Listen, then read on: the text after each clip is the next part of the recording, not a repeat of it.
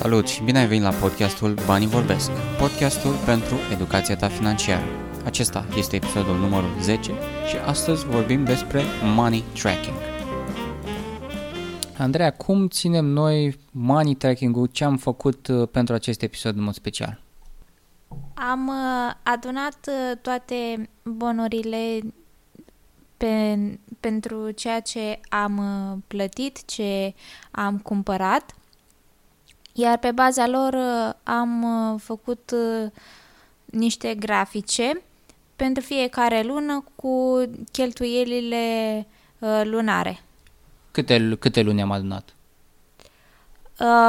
16 luni. Deci am analizat 16 și nu știu, 12, 6...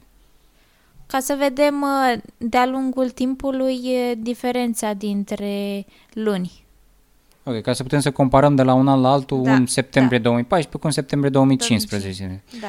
Bun, și am extras o serie de concluzii. Hai să vedem care ar fi prima concluzie după ce am făcut money tracking cel puțin 16 luni de zile în fiecare lună. Una dintre concluzii este că este foarte greu de ținut tracking-ul la fiecare lună, pentru că la unele magazine nu ți se dă bonul, este greu să aduni toate bonurile la un loc. Uneori ne grăbim și nu mai vrem să așteptăm să ni se dea bonul. Ok, este un procedeu care, un mod în care noi l-am adunat și l-am analizat, nu este extrem de complicat, este, cum ar spune americanii, tedious, adică ușor deranjant prin faptul că nu avem trei mari bonuri sau facturi pe care să le adunăm așa și nici nu facem foarte multe tranzacții cu cardul, sau dacă facem pe card nu știm clar pe ce s-au dus acei bani, știm să zicem că e mega imagine, dar nu știm dacă am luat un toaster sau efectiv ceva de mâncare. Bun, concluzia numărul 2. Partea de sănătate este foarte, foarte importantă și reieșeau foarte clar niște lucruri legate de sănătate. Dacă exageram, de exemplu, în unele luni, 2-3 luni la rândul cu junk food și cu mâncat în oraș, poate nu cele mai sănătoase lucruri, că evident de asta ieșeam în oraș ca să ne simțim bine, nu ca să mâncăm quinoa cu mazăre fiartă. Existau clar, cel puțin pentru mine, existau luni după aceea în care creștea valoarea medicamentelor. Pentru că am răcit, pentru că am mâncat nu știu cum, pentru că nu ne-am îngrijit. Pentru că am avut grijă de noi, da. Dar și faptul că începeam să mâncăm junk food era ca rezultat a faptului că înainte eram stresați, munceam foarte mult și căutam o soluție să ne simțim mai bine după foarte mult efort. Și practic era un cerc vicios, că ne simțeam stresați și oarecum mental mai mult, dar și poate fizic, uneori obosiți efectiv. Căutam ceva să ne relaxăm, nici nu mai aveam energie să mai gătim, comandam, ieșeam în oraș, mâncam ce am făcut, era mai la îndemână. Ne oferea la nivel mental un relief, ne oferea o recompensă gastronomică bună, ne dădea endorfine, luam o ciocolată, imediat se eliberau endorfinele și ne simțeam mai bine, ne simțeam fericiți. Dar cu ce cost în final, dacă după aia ajungem pe la stomatolog, dacă iar trebuie să mergem la doctor, pe la analize și așa mai departe. Practic, în contextul ăsta am aflat cât de mult ce impact are asupra sănătății partea asta de finanțe și cum toate se leagă. Da, și în final am ajuns la concluzia că trebuie să avem grijă de sănătatea noastră. Și asta ajută nu numai pe noi să ne simțim mai bine, să avem mai multă energie pentru ceea ce dorim să facem, dar și bugetul nostru îl ajută. Și cumva are sens acum să zicem să investim mai mult între ghilimele în mâncare și în, nu știu, poate experiențe gastronomice mai de calitate. Mai sănătoase, da. Pentru că în final știm că asta teoretic ne face bine și nu vom ajunge atât de des la doctor. Bun, care ar fi a treia concluzie? deși la începutul tracking-ului nostru am făcut-o doar pentru a afla anumite informații unde se duc banii, pentru că ne trezeam la sfârșitul lunii, ok, ce am făcut cu ei, că nu mai avem nimica. Deci, deși la început a fost doar să ținem cont pe ce se duc, ne-a ajutat foarte mult să realizăm cam care sunt cheltuielile lunare, să realizăm cam care sunt veniturile la care putem ajunge, așa, și claritatea asta ne-a ajutat cele din urmă să începem să punem și bani deoparte. Pentru că era destul de clar, poate e un lucru atât de la îndemână și atât de cunoscut de simplu.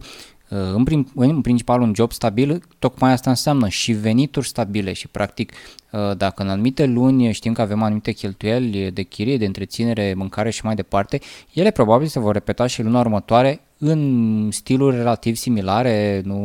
Nu suntem persoane care să ieșim foarte des, nu adunăm foarte mulți bani pentru, nu știu, concerte, excursii și așa mai departe, astfel încât e, cel puțin în perioada asta sau în perioada pe care am analizat-o, lucrurile erau destul de simple. În vară știm că poate cheltuiam un pic mai mult, că ieșeam mai mult în oraș, că era mai frumos afară, pe timp de iarnă poate mai trebuia să mai luăm o geacă sau stăteam mai mult în casă și, nu știu, mai cumpăram ceva, ca să, nu știu, ciocolată caldă, știu și eu, dar lucrurile astea erau repetabile și știam că ne putem baza pe anumite sume care rămân și astfel am reușit să facem și economii, am mai investit și într-un laptop, am mai luat și un birou, pentru că știam că sumele nu dispar, nu se pierd, știm că avem o repetabilitate, o constanță, o stabilitate a veniturilor.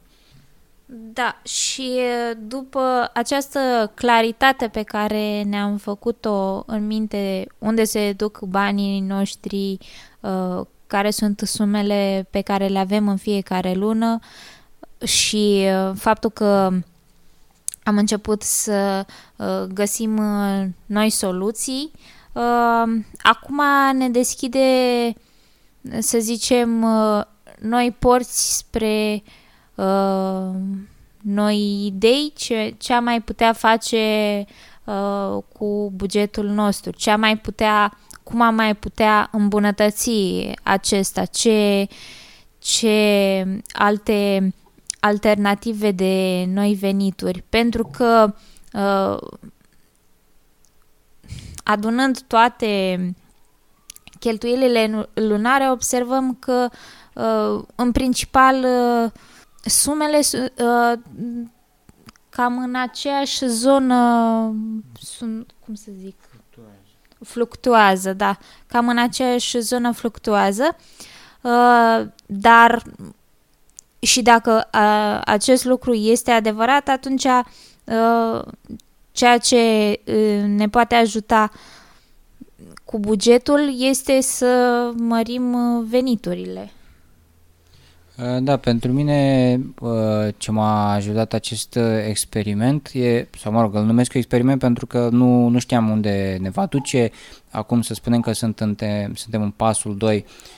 Odată ce am aflat unde se duc banii noștri, evident că trebuie să facem optimizări și primul pas a fost într-adevăr să vedem ce s-a întâmplat. În pasul următor vrem să ne planificăm și să ne ținem de acel buget astfel încât să nu fim luați prin surprindere cu ce s-a întâmplat și să ne planificăm noi, să știm pe ce vrem să dăm anumite sume de bani. A fost un experiment pentru că nu știam la început despre ce sume vorbim. În anumite luni am fost șocați să aflăm de niște cheltuieli pe care nu ne dădeam seama. Aveam, de exemplu, în unele luni și o chirie și niște plăți pentru PFA din mai multe luni adunate și atunci era normal, cel puțin privind din exterior, că nu mai rămâneam cu foarte mulți bani și astfel încât că trebuia să creștem veniturile cumva, dar le creșteam cât să acoperim ce mai trebuia să dăm, nu știu, statului sau ce alte cheltuieli mai aveam și astfel că era un cerc vicios din care nu puteam să ieșim Eu sunt recunoscător că am început acest sistem simplu, nu ne-a costat nimic, Cashbase este în continuare gratuit și îl folosim. Recunoscător că ne-am ținut amândoi de treabă, pentru că este clar o muncă de cuplu, de două persoane, nu doar eu fac cumpărăturile, și tu, Andreea, adunai bonus și așa mai departe și evident împreună făceam toate cheltuielile, toate analizele și le adunam toate datele în Cashbase și uneori mai găseam lucruri. Ce regret? Cred că un singur regret am sau un ultim comentariu, faptul că noi ne-am organizat toate categoriile de cheltuieli în niște direcții destul de previzibile. Aveam clar chirie, aveam întreținere, aveam mâncare și apoi urmau niște lucruri pe care poate alții le prioritizau. Spre exemplu, distracție. Nu am prioritizat distracția, deși erau luni când aveam cheltuieli neidentificate și junk food adunate, nu știu, cel puțin 5, 6, 10 milioane.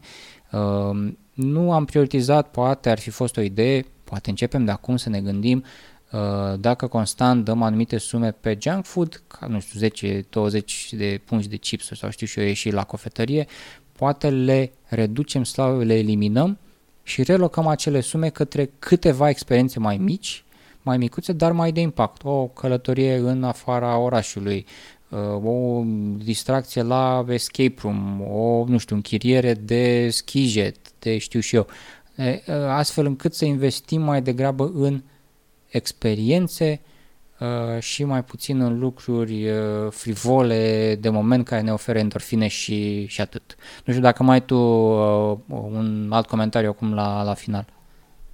Eu regret că nu am început mai de mult. Faptul de a aduna bonurile și să ne dăm seama ce putem face, pentru că într-adevăr trăiam de pe o lună pe alta și ne gândeam doar că muncim pentru a acoperi cheltuielile și luna ce urmează o luăm de la capăt. Eu simt că acum avem un motiv mult mai mare pentru care ne zbatem să punem bani deoparte, și anume apartamentul. Este un lucru, din punctul meu de vedere, mult mai important decât să știi că muncești atâtea ore doar pentru a-ți acoperi cheltuielile. Acesta a fost episodul numărul 10 din podcastul Banii Vorbesc, podcastul pentru educația ta financiară. Ne auzim data viitoare!